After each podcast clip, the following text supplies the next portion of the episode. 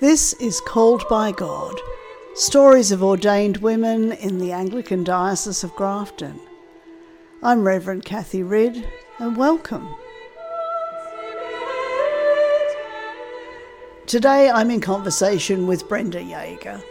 Brenda, together with her husband Graham, ministers in the parish of Byron. Brenda is a proud Wiradjuri woman. Brenda, thank you so much for speaking with me today. Tell me a bit about how you started to hear God's call to ordained ministry and how you responded. Okay, well, I had to think about this because at the time, you don't realize that it's a call to ministry.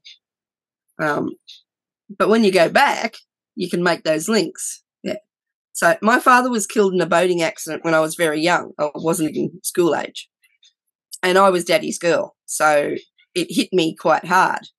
And after that, I spent a lot of time with my auntie, my dad's sister. Um, and she'd always talk about Jesus.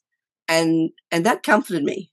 So as I got a bit older and I wanted to learn more, my mum enrolled me in the GFS at the local Anglican church, uh, where Miss Jenny, my GFS leader, taught me more about Jesus.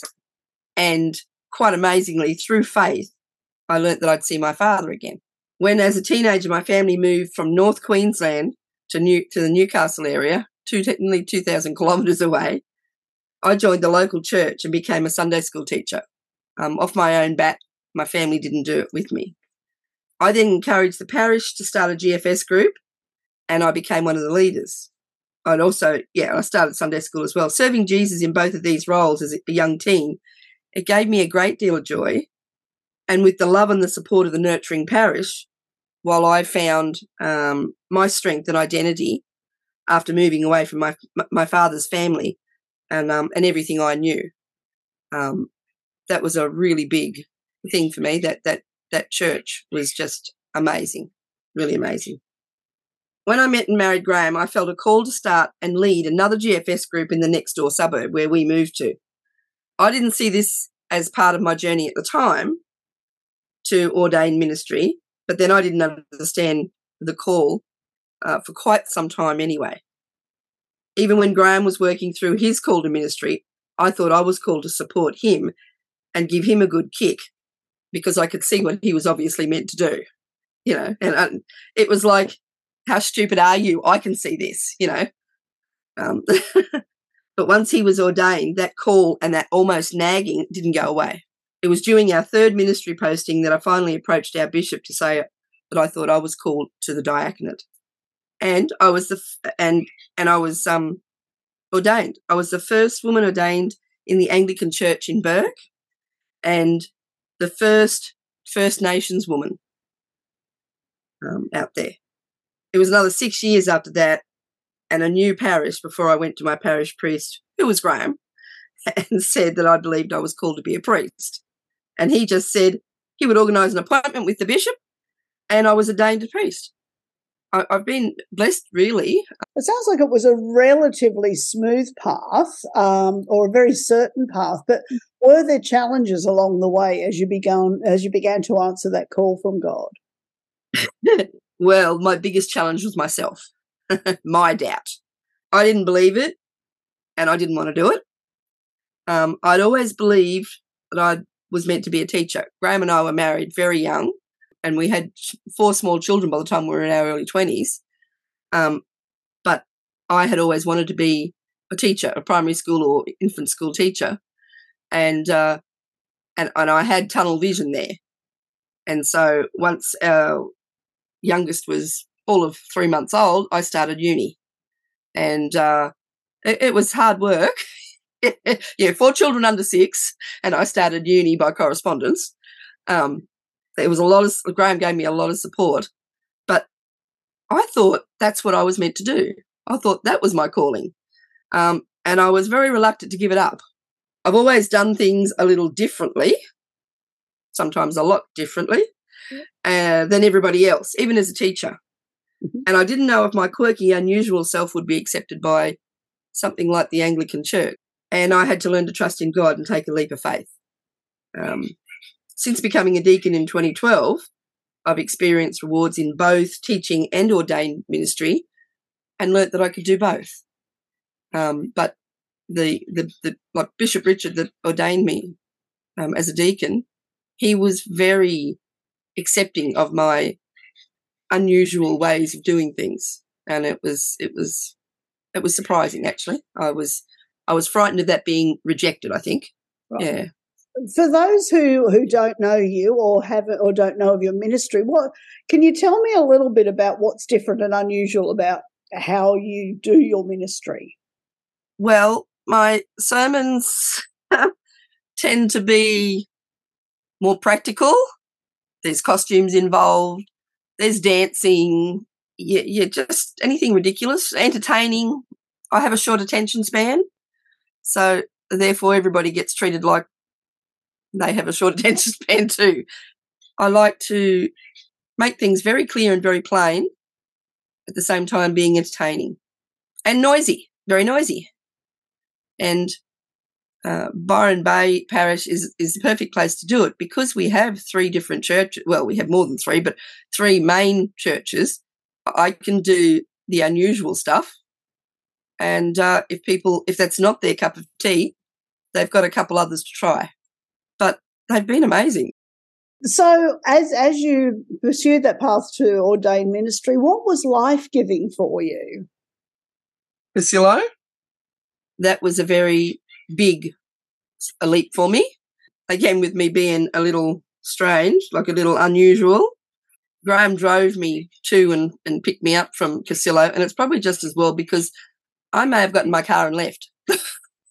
the other thing that was really good was I, I was going to a Koori Anglican fellowship at the time too, and I was just learning all these things about Jesus and my faith, and um, it was amazing. And during that time too, our son had a, a severe car accident, and each time something got thrown up at me, my faith got stronger. And it was because, and I think I turned to, to God for that for the support when it, times got tough. And it actually, um, yeah, my faith got stronger as I went. Who at that time, as you were, um, you know, going along that journey to being ordained deacon and then priest, who were your biggest supporters? Graham was definitely my biggest supporter.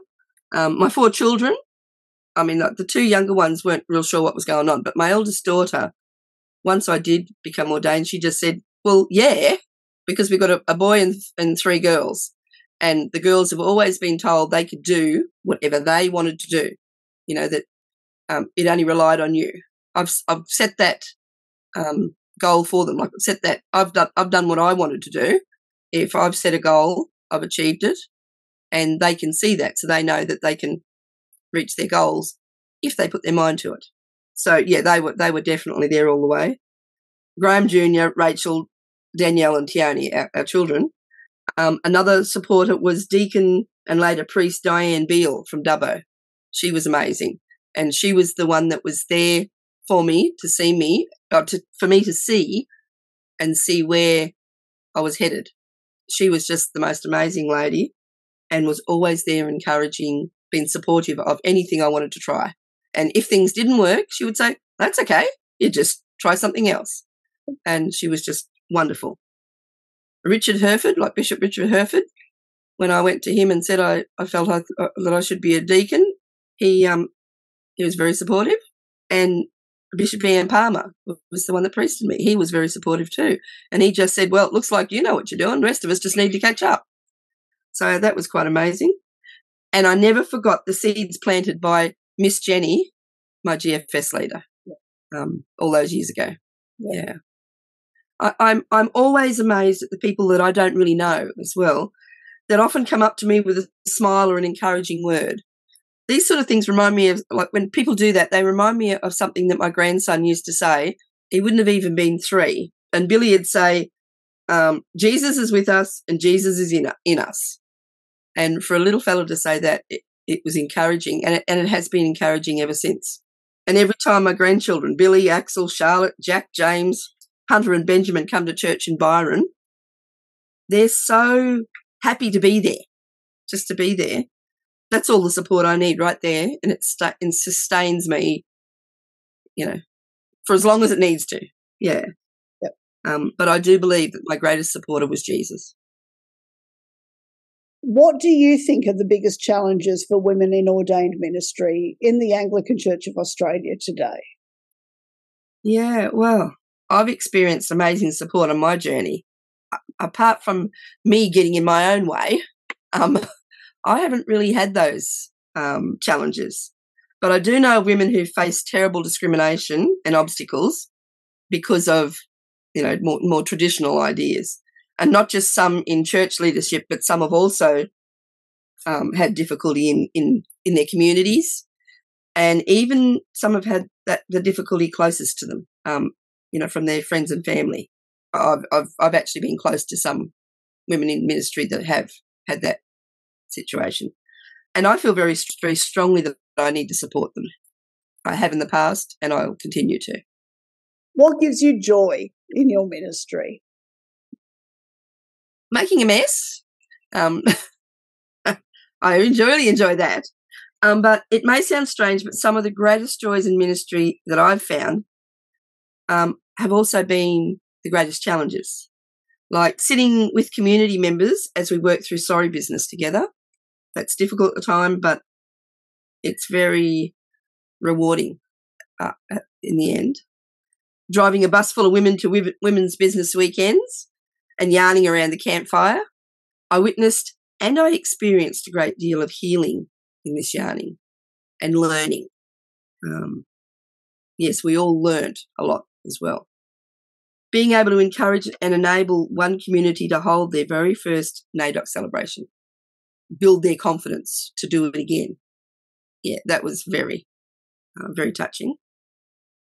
Um, it's important to me as a priest to help people see that every act of worship is a celebration rather than something to be endured.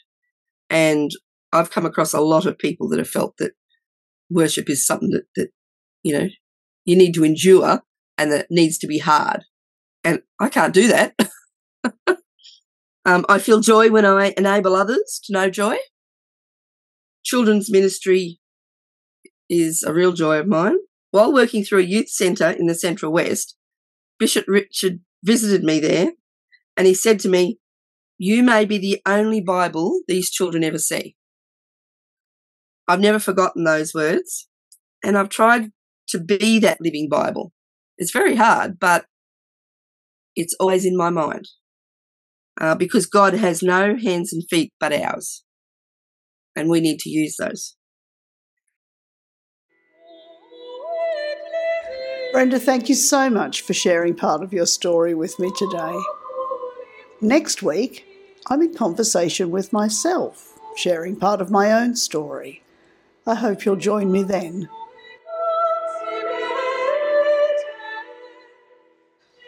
Called by God is produced in the Diocese of Grafton as part of the celebration to mark the 30th anniversary of the ordination of women in the diocese. Produced and edited by the Reverend Cathy Ridd, copyright 2023.